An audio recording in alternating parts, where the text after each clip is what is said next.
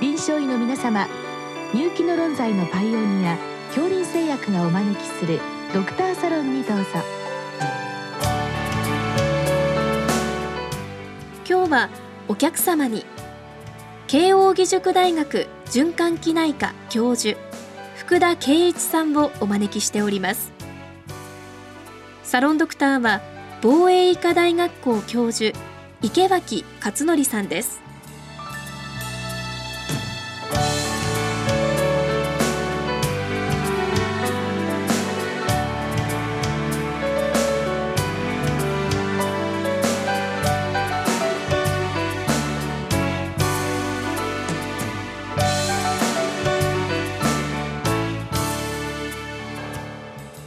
福田先生こんばんは。こんばんは。あの今日は重症心不全患者の治療ということであの、まあ、最近心不全患者さんというのが日本で大きな問題になって、えー、中でもまあ重症な方というのは、うん、そうですね心移植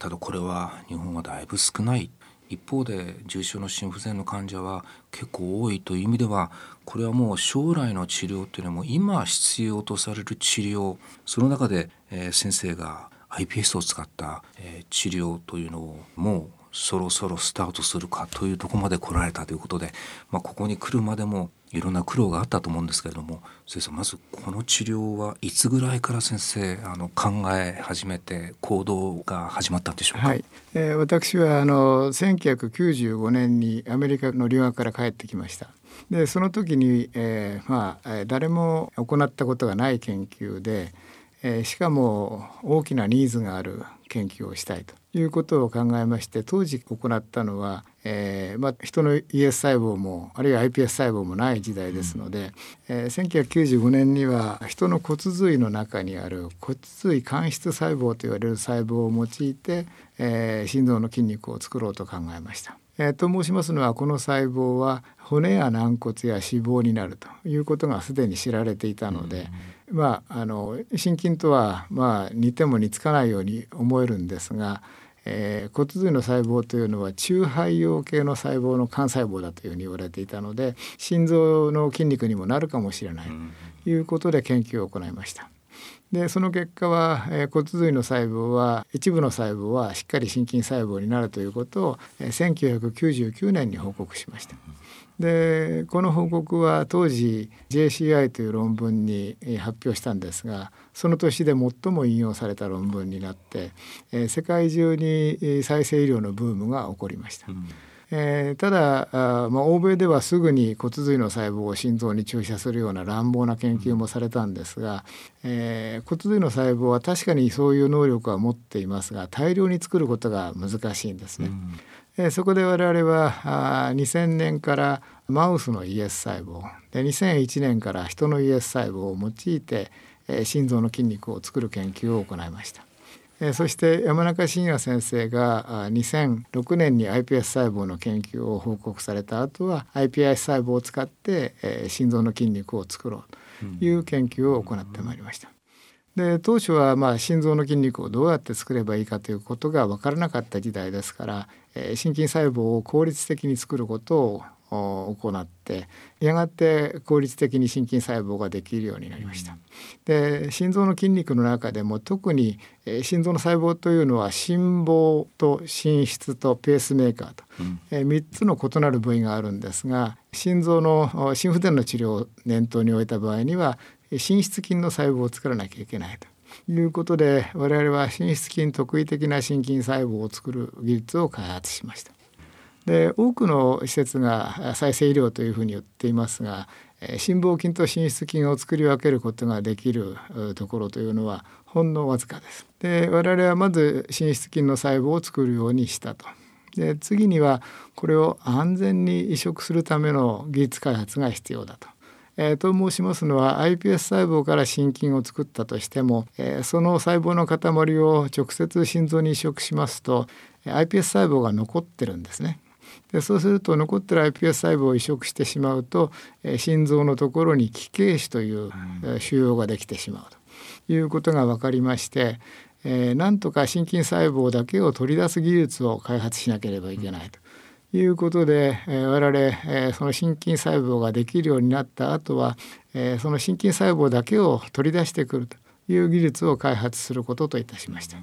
えー、そこで、えー、心筋細胞や iPS 細胞っていうのは、えー、実は細胞の中の代謝が大きく異なることが分かり、えー、まあ平たく言えば iPS 細胞はブドウ糖とグルタミンをすごく使うんですが、えー、心筋細胞はブドウ糖とグルタミンもちろん重要なんですがブドウ糖とグルタミンがなくても生きていけて、乳酸というのをエネルギー源にして生きていくことができると。こういう性質の差があることを見つけ出しまして我々心筋細胞だけを取り出してくるということが技術的に可能になりました。えー、これによりまして安心してえー、心筋細胞だけを取り出して移植することができるようになったと、えー、いうことがありましてあとはもう大量生産のための技術開発をしてきたとこういうことになります。本当にあの先生失礼ながら私その iPS ができてから先生方動からたのかなと思ったんですがなんと先生25年前にこの発想が先生も論文化されてそして、えー、着々と準備をしている中でちょうどこう iPS が登場してということですごく先生もう歴史のある研究をされてるんですね。そうですね。あのまあいろんなタイプのあの研究者いらっしゃると思うんですが、えー、私はあのどちらかというと深く掘り下げていくタイプの研究で、まあ時のこう流行りの研究をされていく先生もいらっしゃる中、えー、やっぱり臨床応用をしてそこまでたどり着くまでは、えー、この研究は諦めちゃいけないというふうに思いました。当にあの iPS さえあればできるんじゃないか。そんな簡単なものではなくていかに効率よく心筋細胞をまあ作るかというのはもう先生も独自にずっとされてきたという中で今回えー、確か先生2月に学内で申請されたんでしたっけ？で、えー、厚労省に8月に認可を受けたということでもういよいよスタートというところまで来たわけですね。はい、で実際、えー、我々が、えーまあ、この後臨床すぐにでも開始したいというふうに考えていますが、うん、まあ、どのようにそのプロセスを踏むのかということですが、えー、我々は、えー、京都大学の山中先生方が作られた、えー、特別な iPS 細胞を用います。うん、どういう意味で特別かというと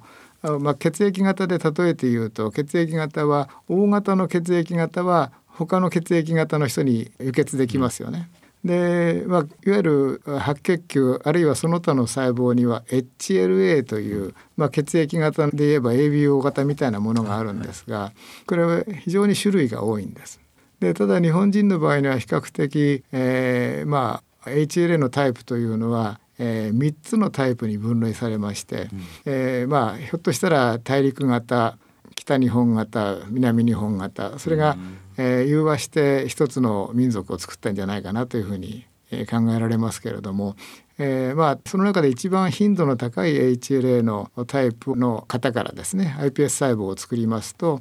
えー、日本人の18%ぐらいの方にえー、刺したる免疫抑制剤を使わなくても拒絶反応のない移植というのを行うことができます。で我々のところではこのハプロタイプホモ iPS 細胞というふうに言われますが、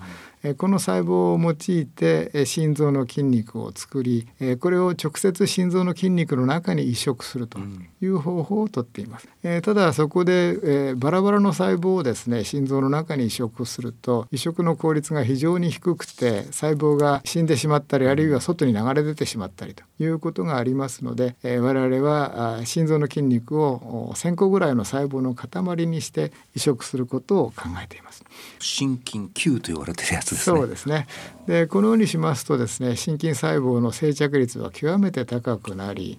えー、我々が、えー、マウスラットあるいはサルの、えー、心臓に人の心筋細胞を移植してますが、えー、きれいに生着して、えー、きれいに黄門構造をとって、えー、まあ全く心臓の筋肉をそのまま移植したような非常に、えー、きれいな移植をすることができます。でこれをまあファーストインヒューマンでは拡張型心筋症の方々に対象として移植を行うということを考えていてこれが我々の臨床研究になります。えー、そしてその後には、えー、虚血性心疾患、えー、例えばバイパスを行う時に、同時に心筋細胞移植を行うというような知見を考えておりまして、まあ、それに、え向かって今準備を進めているところです。あの iPS 細胞を使ったえ心不全の、まあ、いわゆる再生治療に関してはあの大阪大学でもやっておられてただ先生大阪大学と先生のところの違いは、えー、大阪大学では心筋のシートですか。それをまあ心臓の表面にこう貼って、えー、まあ、それがまあ定着して、えー、心機能を改善するということでやられています。そういうこう方法論の違いといいますかアプローチの違いこれ先生はどういうふうに見ておられますか、はい。えー、もちろんあのいろんな方法があってしかるべきだと思います。えー、大阪大学の先生方が考えていらっしゃるのは心筋細胞から分泌される、えー、細胞動植因子やサイトカインが、えー、心臓の筋肉を栄養を与えると、まあ、パラクライン作用と言われていますがそういうものですし我々は心臓の筋肉の中に直接これを移植することでもって移植した心筋が、えーまあ、我々リマスキュラリゼーションと言ってますが、えー、心臓の筋肉を補填するようなそういう形の移植ですので長期間生着して、えー、収縮力を高めると。えー、そういった意味ではあの、まあ、いわゆる本来の意味の再生医療かなというふうに考えています。まあ、あのどちらがいいとかそういう問題ではなくていろんなアプローチで最終的には、えー、患者さんのメリットになるようなえー、心不全の治療になるというのが、まあ、一番大きなところですよね。そうですね、うん、まあ、あのもちろん心臓の筋肉の中に移植しますので、えー、きれいに生着はしてくれますけれども移植の当初に不整脈も若干出るということも分かっておりまして、うん、我々は慎重に、えー、臨床研究および治験を進めるというふうに考えています。そうですね本当に先生はあのこんないいんだからどんどんやれってまあ、私なんか思っちゃうんですけども先生は数年かけて数例の症例でやって本当に安全性を確実に見た後にというふうに、えー、まあ、考えておられるというふうに私理解しましたけども、はい、そういうことなんでしょうか？はい、えー、特にですね霊長類を使った実験は大事でえー、猿の心臓に心筋細胞を移植すると心機能も良くなるし刺したら不整脈も起こらないということを見出していまして、まあ、そういった意味で、えーまあ、それが人で同じことが起これば心不全を劇的に改善することができるかもしれないというふうに考えています。本当今後順調にいくことを本当に願っております。よろしくお願いします。よろしくお願いします。